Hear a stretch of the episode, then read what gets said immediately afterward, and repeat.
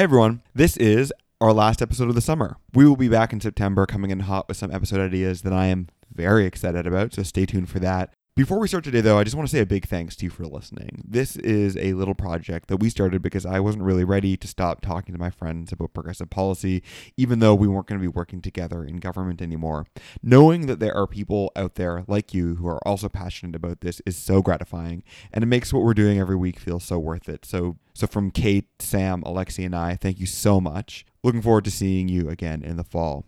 I also want to send a special shout out to our Patreon subscribers, including Kyle Lovelace, Phil Donaldson, and Kareem Bardisi, who signed up this week. We are now at a place where we've been basically able to cover all of our startup and technology costs, pay volunteer honoraria, and invest in some ads. And that would not have been possible without you. And it's contributed in a real way to our growth. So, Kareem, Phil, Kyle, uh, and all of you who chip in a little each month, thank you for helping this little enterprise grow. We have two bonus episodes on deck, so you will hear from us a little bit in August, but this is our last legit episode in the summer. So without further ado, here's the show. I'm Michael Barbaro. This is The Daily. Bum, bum, bum. Ba-dum.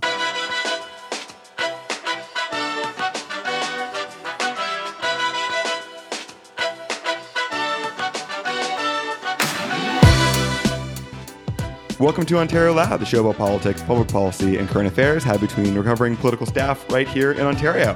I'm Chris Martin, I'm Alexi White. I'm Sam Andre. I'm Kate Hammer. and today is our last episode of the summer. We, summer school's out. Um, we're going to be taking a break for a month. Before we go, we want to do what everyone does before summer, and that is a deep dive on a policy problem child close to all of our hearts, and that is childcare. A side note before we start, uh, we have Kate Hammer in studio today Hi. in Ontario. the BC contingent is reduced to 50% strength. Coming out to work on our tans, enjoy the heat wave. Exactly. Yeah. So, if you have children yourself or grandchildren, nieces, nephews, know people who have children, are aware children exist, or occasionally consume news at all, you've probably heard that there aren't enough childcare spaces to meet demand. The problem is so bad that parents are forced to put their unnamed embryos on waitlists, and that even those who are lucky enough to get a spot are unlikely to be able to afford the fees, which are the highest for an infant spot in Toronto and cost an average of $20,220 per year, according to the Canadian Centre for Policy Alternatives. And it's no wonder the families are struggling.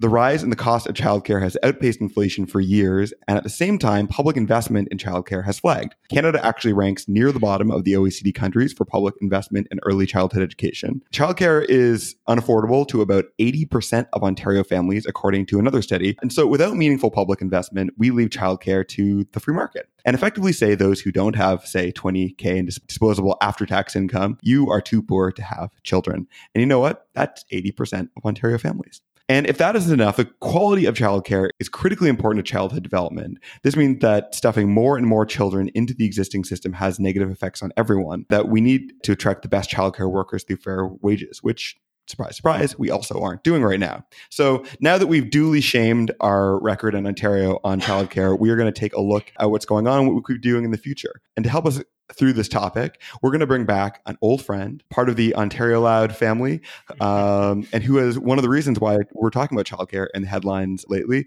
Alvin Tedjo, welcome back to Ontario Loud. Hey guys, I'm crazy excited to be back. Uh, although it is weird to be the guest on the show. Um, I've been listening to all the episodes since I left, and super jealous of some of the guests and topics you guys have covered. So thanks for having me on for the season finale. It's great to have you here. Um, I really dropped the ball on getting a little soundboard.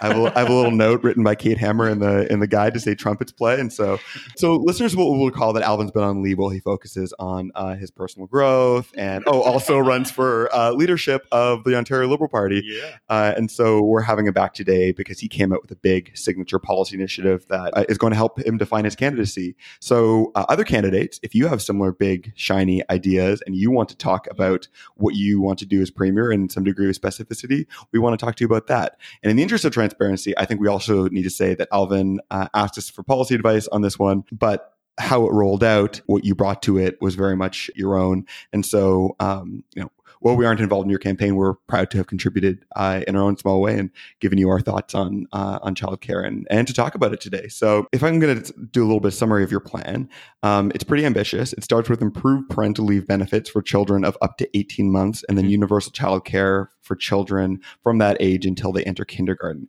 Can you walk us through just sort of how you arrived at the plan, how you'd implement it, and I, I guess how much it would cost Ontario to actually implement this? Yeah. So, I mean, let me start by saying uh, this is such a huge priority for people, and I'm we intentionally led with this because I think it's so important that uh, we're talking about what we need to do uh, in this space.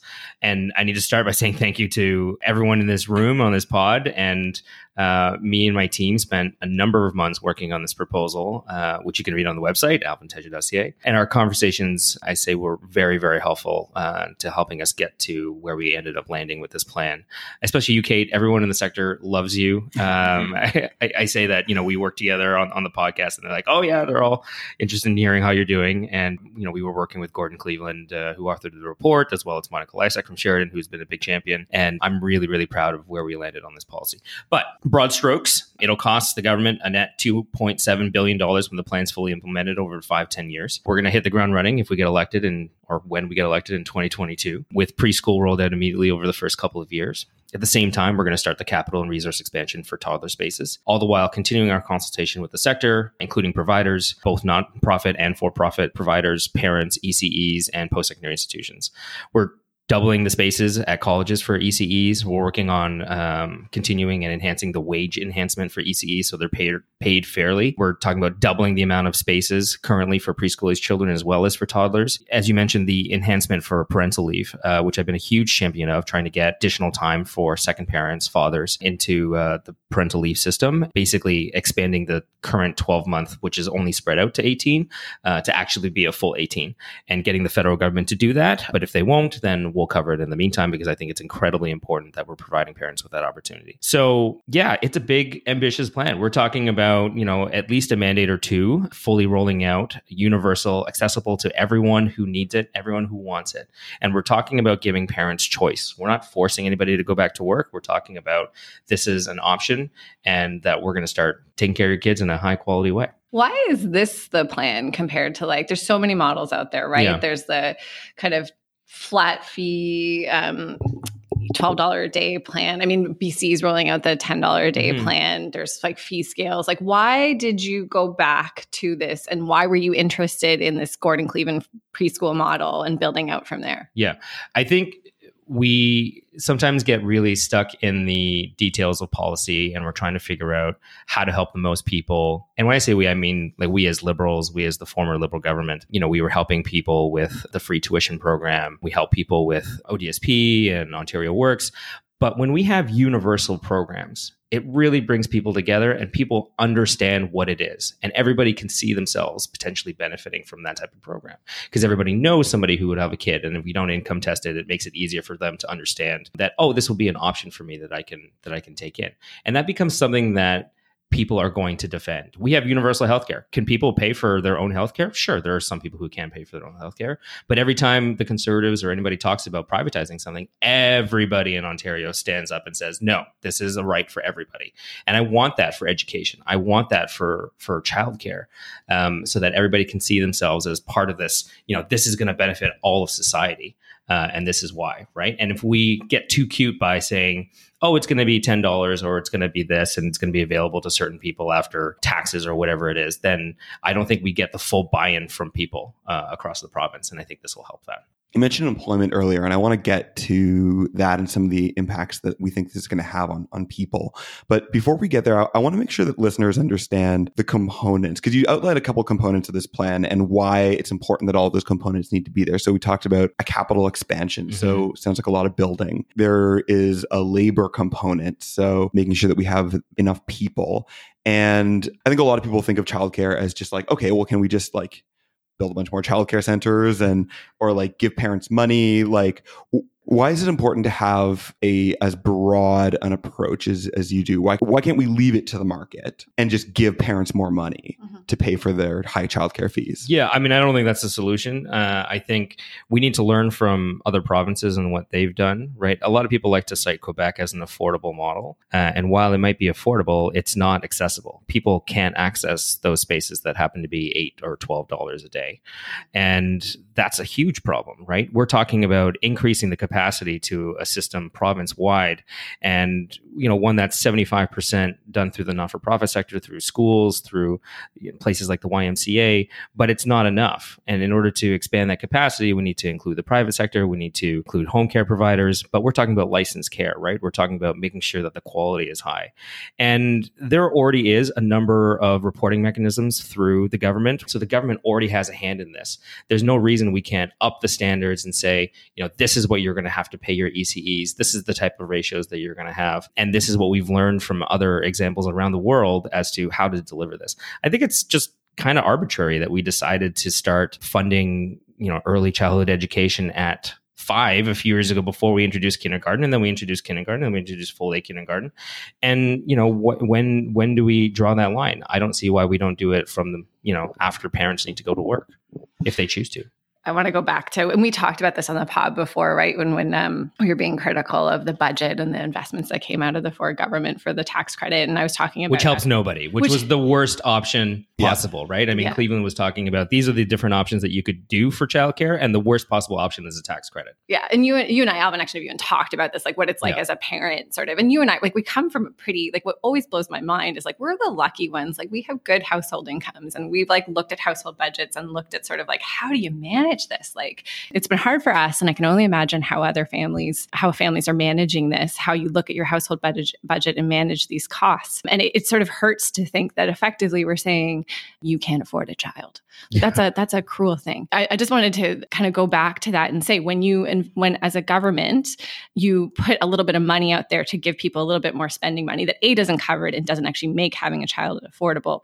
Then what you do is you drive up the cost without improving demand. If you're not on the capital side, then building it out, then you Mhm. just drive up the cost and create more demand without improving supply. I think most people in a budget document will read, "Oh, I'm going to get some more money for childcare. That's great. That that's helpful." But with we're uh, trying to fix the whole problem Yeah. right i mean there's a huge problem not just on supply not just on demand not just on capital and, and on labor and so that's why we took months to come out with this and to make sure we talk to all the right people in the sector one of the things i want to talk about is the economic impact because i think so many people especially progressives we need to get better at talking about programs. Talking about social programs that we feel help people that other people see as spending programs that we need to talk about it as economic programs. We're talking about a return of 2.4 dollars for every dollar invested in childcare and that's there's been a lot of research on this that was done by Deloitte on top of the numerous academic and government studies on the subject, but the return is enormous. I think we need to talk about these programs as economic programs because people need to see that there's a huge benefit to them. Six and a half billion dollars to the economy if we do this program. That's over $800 million in additional government revenue. And what I think is the most important number 40,000 more people in the workforce in Ontario. And to be honest, nearly all of them are going to be women. And they're going to be women who are choosing to work if they want to, either full or part time, and trying to balance their childcare and their work life. And that's good. We should give people that choice. People don't talk about this as there, there's a bit of a social underpinning here where we're talking about childcare not being taken care of for years because some people have this inherent belief that it's still the responsibility for women and for mothers to raise kids. And as a father who spends a lot of time raising his kids, because my wife is a, a nurse and who works shift work, you know, that's so unfortunate. And we want to solve the gender wage gap. We want to solve a bunch of things. This is listed as the first thing that we need to address, which is childcare, right? And that's what I want to do here. It's um and it, it's also um you know for that potential for for families to be able to manage their budgets and make choices about how they can how they can manage the cost of living. I mean, I talk about the generation squeeze and Paul Kershaw at UBC and how like all these pressures that families are facing. But then also thinking of the report coming out of, of um, RBC, um, Humans Wanted, and how there's a major uh, uh, labor market shortage. Right, we need people in the workforce to keep our economy going. I think back when the when we were first talking about uh, childcare investments a year ago, or talking about the childcare plan a year ago and, and the preschool plan. I talked to John Stackhouse at RBC about this, and he was like, "Bang on." He looked at this and said, "This makes perfect sense. This is exactly what this is exactly what we need in Canada." I will just note that one of the other things I took away from the, the Cleveland report, I think very helpfully mentioned, is that historically projections of the economic impact of increasing uh, gender parity in the workforce have underestimated the impact of greater participation of women. And I think that's just a point I wanted to mention.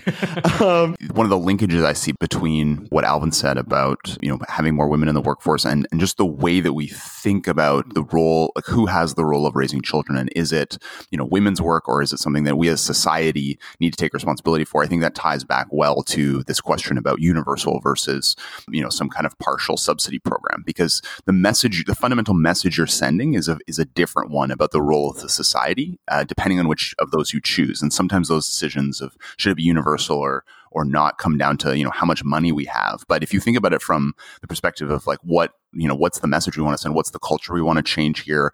What are the the rights and and and roles in society we want to recognize as being more than they have been in the past? You know you need to go to that universal step because of that deeper message you're sending about we as a society are going to take on the responsibility of raising children and it's not just going to be something that falls uh, automatically to expectations about women which are which are are dated and need to change. I want to switch a little bit to the politics of this. Alvin you've been around politics long enough to have probably heard the commonly held wisdom that childcare doesn't pull well and doesn't win votes. I, am guessing that's probably not true in this room, but but it is out there. And your plan is built on one that apparently didn't compel voters as recently as a year ago. I mean, the a lot of the recommendations in the Cleveland report and universal uh, free pre-K was in the last liberal platform. And uh, I guess like why are the why are the doubters here wrong, or are you just bent on a proposal that will uh, not attract votes? Yeah, when I'm spending you know 12 hours a day on the road, I ask myself the same question. Um, I mean, one of the things I love about politics is that everyone has these truths or axioms that they believe to be infallible, right? I mean, it's always been done this way, or you'll never get young people to vote.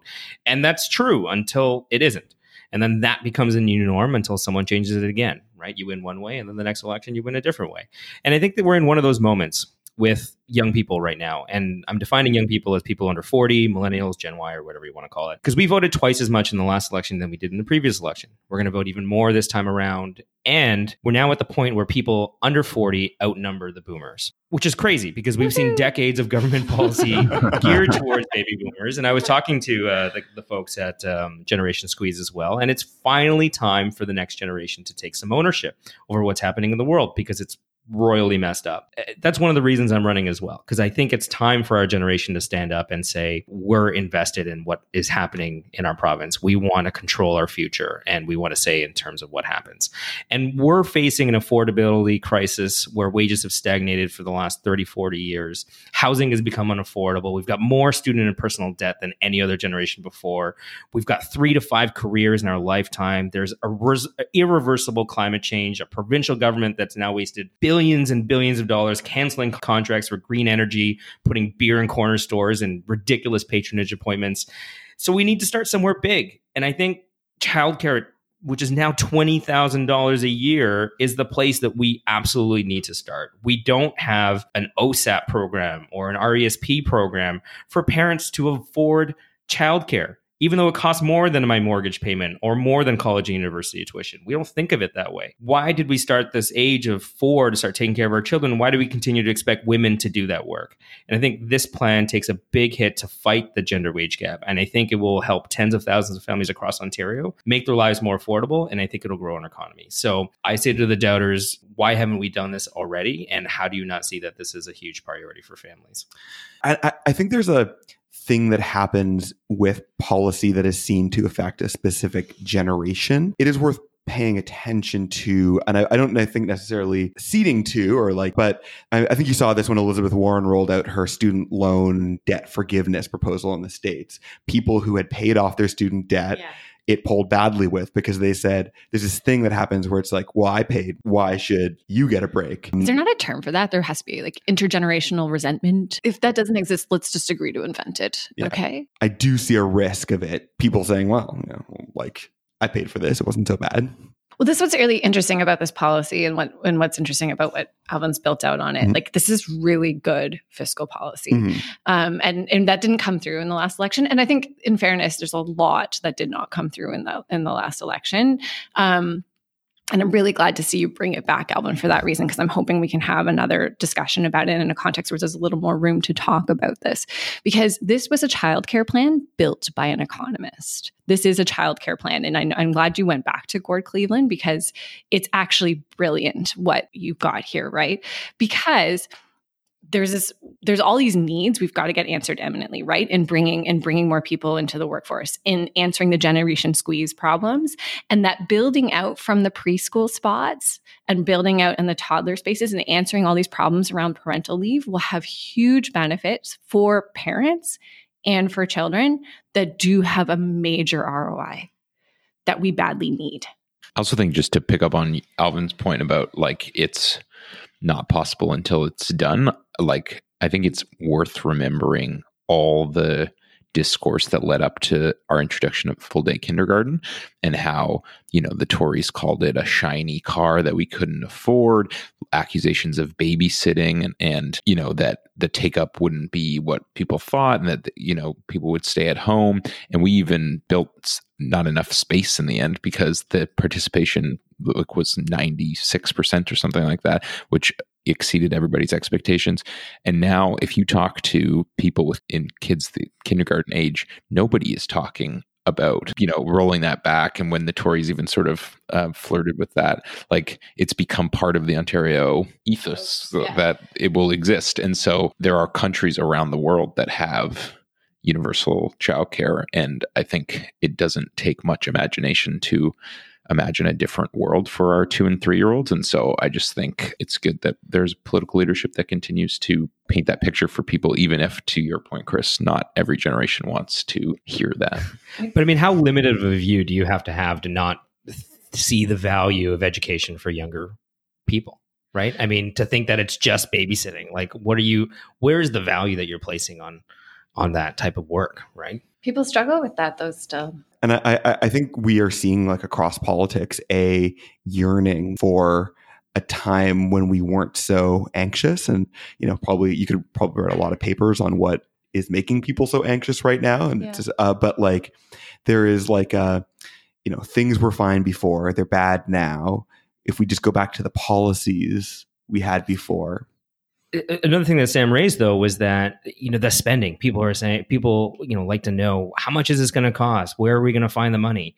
We can pay right now for every preschool child in Ontario to have universal childcare if we didn't cancel the beer store, uh, the the the beer and corner stores deal.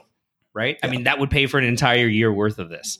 Right? We're talking about a government that's spending three billion dollars on a tax credit for the highest income quartile in the province, right? Like all that money could go to pay for this tomorrow. Mm-hmm. Right? It's all about priorities. It's all about saying this is actually going to grow the economy. This is actually going to help families. This is actually going to get more people working. And we need to voice those those reasons to people so that they see that between our plan and the conservative plan, because it's so easy to sort of oppose the plans that they've been doing because they don't really have a plan but we need to propose them with something different that says this is so much of a better plan. Switching gears, the Ford government has been making cuts to childcare, and there has been a lot of back and forth, particularly between Toronto City Hall and Queen's Park. Earlier this month, we learned that Queen's Park is borrowing its childcare policy from Kevin Costner in a field of dreams. If you build it, they will pay kind of way. Breaking yet another election promise, Doug Ford is rolling back the childcare capital expansion plan put in place by the previous Liberal government and trying to put the blame on municipalities. The province is saying it will only honor capital commitments, so it's like promises to build new childcare spaces if municipalities and school boards can come up with operating funding to run them by August 30th. And, you know, it's not like they're doling out lots of new money to school boards and municipalities to pay for that. For Toronto alone, that is about $35 million a year or more than the profit margins of Waterworld. Lots of digs on Waterworld. I mean, deserved digs. Um, really dancing with wolves there, Kate. I know, I know, but a little bit racist. So I jumped. I didn't do that. Oh. Just checking in with you guys. Who typically pays for childcare centers, and could do you, we think this is an effective strategy for Queens Park and passing off some of the blame for these cuts? Like, do we think people are going to buy it? So no, um, I think um, I mean like probably a best shot at trying to pass this off. So childcare really there's a bit of municipal funding that goes in, pretty small amount, and there's a bit of a fund role. I should say the feds do put some money in, but that also flows through the province. So really, ultimately, this operating money comes from the province.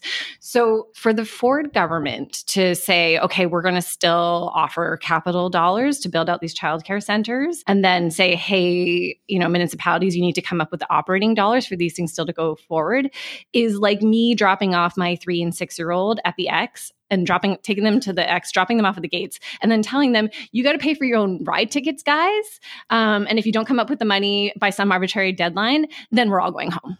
like there's just no viable way for this to happen, and it's actually kind of cruel. And what's happening right now in Toronto, as we discussed before, like there's every there's a huge shortage. I think there's about 14,000 people on the wait list now for subsidies. I was on that list for 2 years.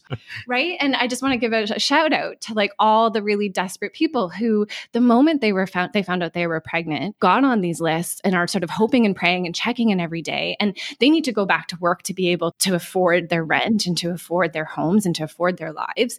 And right now the Ford government's playing a game with the childcare system. It's cruel so while I of course agree with everything Kate just said, I do think on the pure politics of it, as most cuts go, most people don't know that you know various centers were promised in their backyard, um, and are not going to notice something they didn't know they were going to get. And so I can you know understand on the pure brass tacks of the politics why they are um, doing it the way they're doing it. But I also think there's something about the politics of the public health cuts that got so much uh, public attention such that they had to walk them back and then walked back some of the childcare cuts with that that i am not sure they will go through in the end with the public health changes would be my guess. Uh, i think they'll think it's not worth the heat.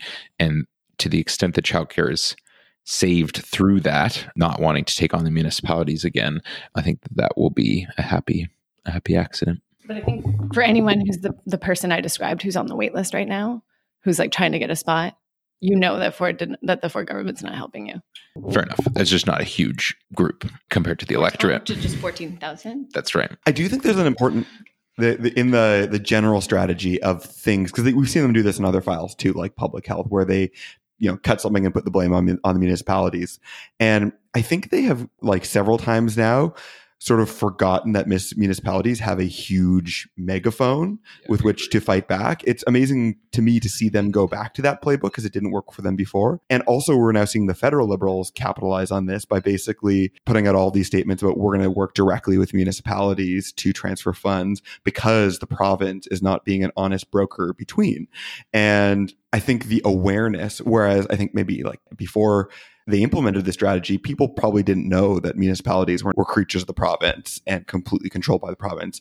I think as these fights roll out, the public awareness of that relationship and how much the, of the municipal world is shaped by Doug Ford and the provincial government is raising in public consciousness, which is probably a good thing long term. But I mean, to Sam's point, I think the issue of when you don't when you haven't built out those spaces you haven't given people the benefit yet and you talk about it as the plan it's really easy for the next government to just like eh, no we're not going to do that and we're going to blame someone else for not providing these spaces and download essentially which is why when we when we did full day kindergarten it was really important that we had at least a year of full implementation where everybody saw that this was something that was actually happening and they saw the tangible benefits that were coming out of it I mean, that's the interesting thing, though. I mean, that's the sort of kind of to go back to what we were saying about the politics of childcare more broadly. And I think some some of the problem in this is that we've never really been able to implement no one's really been able to implement some of this i think the crux is once you get going because really quickly people see this as like it was ever this this is this is the thing we have and once you once you put it out into the world parents are like don't take it away. Yeah. And I think yeah. childcare's just never had that moment. Uh, in- people are thinking about not having kids because they can't afford to. Yeah. yeah. No, people don't have kids. And then actually the interesting thing, I wonder if you've seen this a bit, Alvin, eh, Alvin in Ontario, what, what I've seen a lot is people spread their kids out four years. Right. Because they can't afford to have two kids in, care. In yeah, care. Which we've done. yeah, was, right.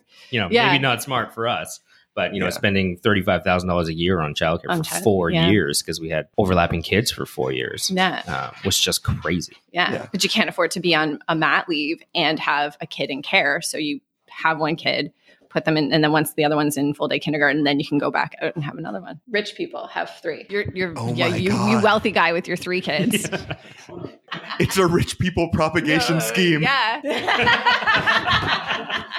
Post like 2010, when full day kindergarten was implemented, was there an increase in the proportion of kids who were spread out by four years? Hmm. And I would bet there was a significant increase in that age spread post 2010. I'm going to send this to uh, Ontario Loud University Poll. and Yeah. um, get our, our top researchers on it. And that's all the time we have for today. Thank you so much for listening. Want to send a big thanks to Alvin Tedjo for coming on the pod to talk childcare. I actually really liked this as a model to talk to the leadership candidates. Um, well, I think sort of generic interviews about you know why you want to be premier and all that kind of stuff are good.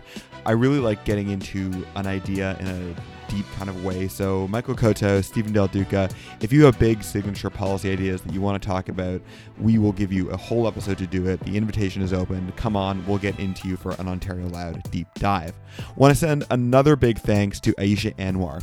Aisha is an amazing writer and an amazing person who writes our social media copy. Her addition to the team has helped our voice online so much, so thank you, Aisha, for all that you have done for us. We will be releasing a few bonus episodes throughout August. Alvin actually stuck around for a little while after the interview on childcare, and we got into it on the new Star Trek Picard trailer, so that will be some quality content I'm excited to release. But from all of us at Ontario Loud, thank you so much. Have an amazing summer. Enjoy the weather. We will see you when it's sweater weather. Have a good